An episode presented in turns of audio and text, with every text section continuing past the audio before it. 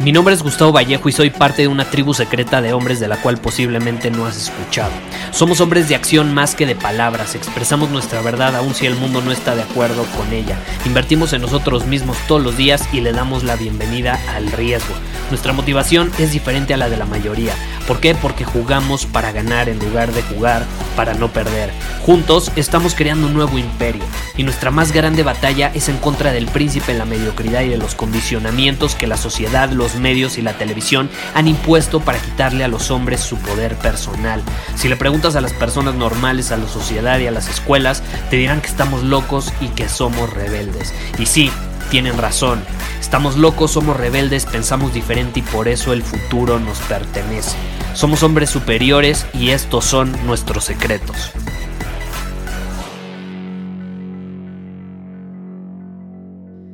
¿Alguna vez te han dicho que hagas lo que más te apasiona? ¿Alguna vez te han dicho eso? ¿Cuántas veces no nos han dicho que hagamos lo que nos apasiona, que hagamos lo que lo que realmente nos gusta? Es que te tienes que dedicar a lo que más te gusta, es que tienes que hacer lo que más te apasiona. No sé si te pasó alguna vez, a mí me sucedió.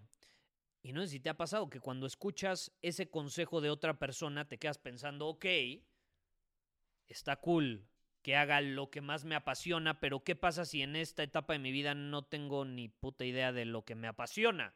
¿Qué tengo que hacer entonces? A mí me pasó eso. Como que nos dejamos llevar por ese consejo y terminamos más frustrados y confundidos de lo que estábamos antes porque no sabemos qué es lo que nos apasiona, entonces no sabemos por dónde empezar. O igual y sí sabemos lo que nos apasiona, pero cuando nos ponemos a pensar, eso que nos apasiona no necesariamente está alineado con nuestras metas. No necesariamente está alineado con el lugar hacia donde queremos llevar nuestra vida. Y ese es un problema. Y te voy a poner un ejemplo. Si estás suscrito en, en nuestro newsletter, envía un email eh, justamente sobre este tema, mencionando que a mí me apasionaban los videojuegos. Por ejemplo, en, la adolescencia a mí me apasionaban los videojuegos, pero eso no significaba que los videojuegos fueran la mejor opción en mi vida. Me apasionaban, en serio, me prendían, me emocionaban, me hacían feliz, eran mi pasión más grande. Pero cuando te ponías a analizar cuáles eran mis objetivos, qué tipo de hombre yo quería ser, hacia dónde quería llevar mi vida y todas las áreas de mi vida, mi salud, mis relaciones, la parte profesional, incluso la parte personal, los videojuegos no estaban muy alinea alineados con eso. Tú puedes sentir pasión por la pornografía y no significa que la pornografía esté alineada con el hombre que quieres ser. Entonces, este bien podría ser uno de los consejos que más dañan a las personas, principalmente cuando no lo entendemos bien. Las intenciones pueden ser buenas detrás de ese consejo. El problema es que se puede malinterpretar bastante. Yo por eso lo considero una de las mentiras más grandes del siglo XXI. El decirle a alguien que haga lo que le apasiona puede ser sumamente peligroso. Porque vamos a ser honestos, la vida no es así. No vamos a hacer todo el tiempo cosas que nos apasionan. Yo todos los días hago cosas que no necesariamente me apasionan, pero las hago porque soy un hombre responsable que sabe que tiene que hacer ciertas cosas y las hace. Punto, se acabó. Hay cosas que están alineadas con mi camino, con mi propósito, con mis objetivos, que yo sé que tengo que hacer todos los días y que no necesariamente me apasionan, pero las tengo que hacer, punto. Se trata de ser un hombre responsable. Un hombre responsable no es alguien que hace las cosas nada más porque tiene ganas o por el simple hecho de que le generan placer o no o que le gusta hacerlas o no. Un hombre responsable es alguien que hace las cosas que sabe que tiene que hacer porque están alineadas con sus compromisos, con su palabra como hombre y con aquello a lo que se comprometió. Si tú te comprometiste a ir al gimnasio cinco veces a la semana y no estás yendo porque no te apasiona o no tienes ganas, estás dejando de ser un hombre de palabra. No estás cumpliendo tus compromisos. Ah, pero como no me apasiona y a mí me dijeron que haga lo que me apasiona, pues ya no voy a ir al gym. Entonces, ¿cuándo carajos vas a cumplir tus objetivos? No se puede, ¿estás de acuerdo? No podemos dejarnos llevar por este consejo, no podemos dejarnos llevar por esta idea. Nos hace daño, nos limita, nos sabotea, nos impide progresar. Si genuinamente queremos crecer, no podemos dejarnos llevar por esta idea de seguir nuestra pasión. Porque de hecho la palabra pasión está muy asociada con el placer, ¿no crees? O sea, si a mí me dices pasión, es lo que te apasiona, lo asocio con algo que me hace sentir bien. Lo asocio con algo que hasta cierto punto es placentero. Y ya hemos venido hablando durante las últimas semanas sobre el placer. Hemos estado viniendo hablando sobre el problema de buscar placer a corto plazo, el placer inmediato, en lugar de verlo con una perspectiva hasta cierto punto un poco más estoica, que es, ok, voy a posponer el placer inmediato para obtener la gloria en el futuro, para obtener mejores resultados en el futuro. Estoy posponiendo el placer inmediato porque sé que los resultados a largo plazo van a ser mejores. Esa es la clave. Por ejemplo, eso es lo que hace un deportista. Pospone el placer, o, al menos uno que está comprometido, ¿no? Porque hay unos que no están tan comprometidos, pero evidentemente se ve ahí los resultados en sus carreras. Cuando tú estás genuinamente comprometido con algo a largo plazo, pospones placer inmediato muchas veces. No sales con los amigos el fin de semana, no comes ciertas cosas que te generan placer y son deliciosas, pero buscas la gloria del mañana y por eso eliges posponer el placer inmediato. Y muchas veces en nuestra vida, si genuinamente queremos crecer, queremos evolucionar, queremos trascender la situación en la que estamos, tenemos que estar dispuestos a posponer ese placer inmediato. Y eso significa no hacer cosas, muchas veces, que nos apasionan. Luego me dicen, Gustavo, es que estoy en este empleo y pues la verdad me da de comer y la verdad, pues me quiero salir, quiero ser emprendedor, porque no me gusta mi empleo y mi pasión es, no sé, las apps. Mi pasión es enseñar y quiero compartir esto. Yo soy un gran programador y quiero enseñar a otros a aprender a programar.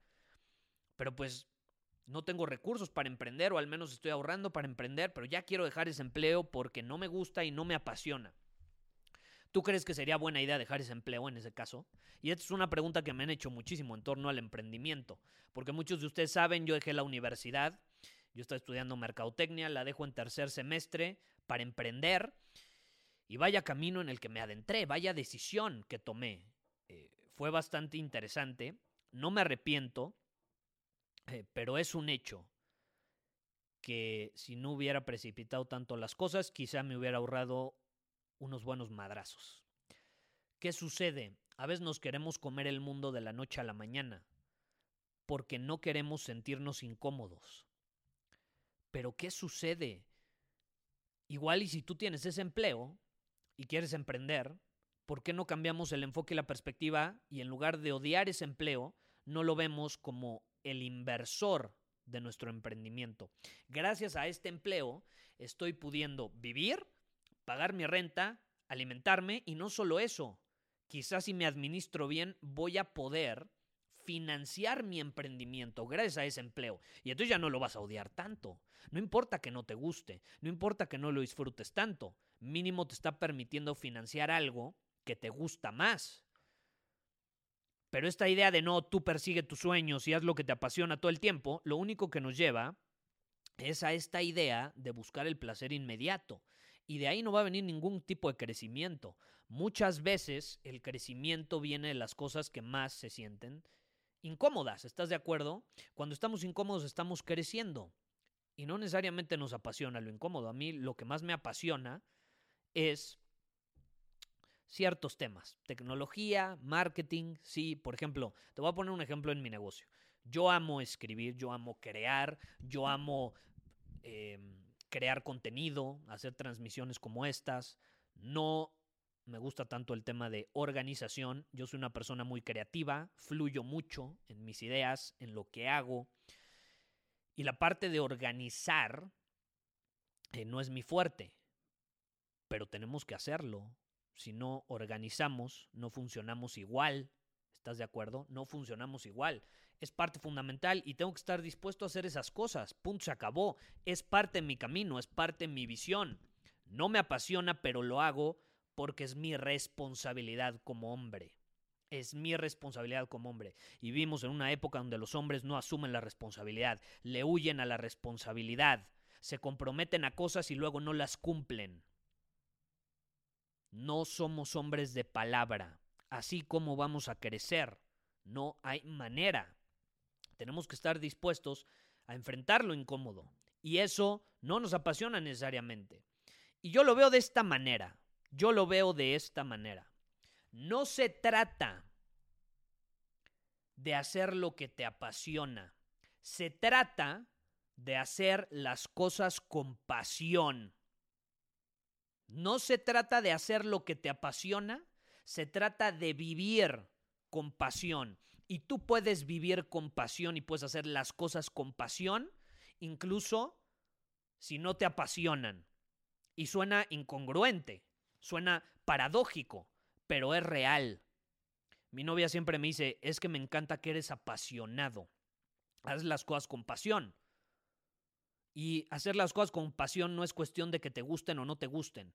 Es cuestión de darles el enfoque correcto. Un enfoque y una perspectiva que te va a servir. Una perspectiva que te va a ayudar a crecer. Esa es la clave. Esa es la clave. Tú puedes hacer algo que no te guste en lo más mínimo, pero si le das el enfoque correcto, lo puedes hacer con pasión. No te apasiona, pero le das un enfoque que te permite vivirlo con pasión. Y paradójicamente, eventualmente, no lo sé, quizá te pueda apasionar. Quizá te das cuenta que sí te apasiona al final del día. Y era algo que supuestamente no te gustaba. A veces así es como paradójicamente nos topamos con las famosas pasiones. Pero tenemos que darle el enfoque correcto. Por ejemplo, si yo tengo que hacer algo sumamente aburrido, y esto lo platicamos la semana pasada, ¿no? En el tema de la procrastinación y cómo hay diferentes emociones detrás de la procrastinación, y una de ellas es el aburrimiento, ok, hay, yo no puedo cambiar la raíz, la naturaleza de las tareas.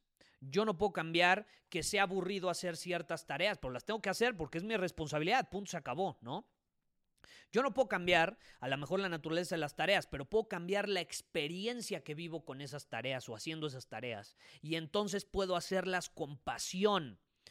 Si a mí me aburre llenar tablas de Excel, pero ese es mi trabajo en este momento y está alineado con mi visión y tengo una visión más allá de hoy y por eso estoy dispuesto a hacer cosas que no me apasionan hoy para después mañana poder enfocarme en hacer realidad esa visión, puedo cambiar la experiencia que estoy teniendo con esas cosas que no me gustan.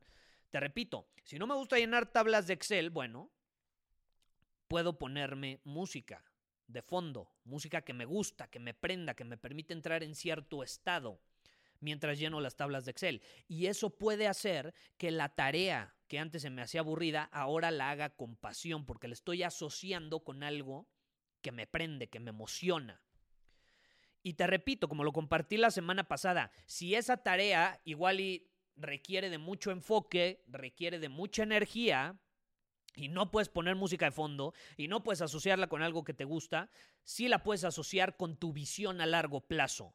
Y es lo que hacen los deportistas. Puta madre, es que no me gusta, no quiero entrenar, no quiero hoy ir a entrenar, prefiero salir con los cuates, me quiero aventar una cerveza.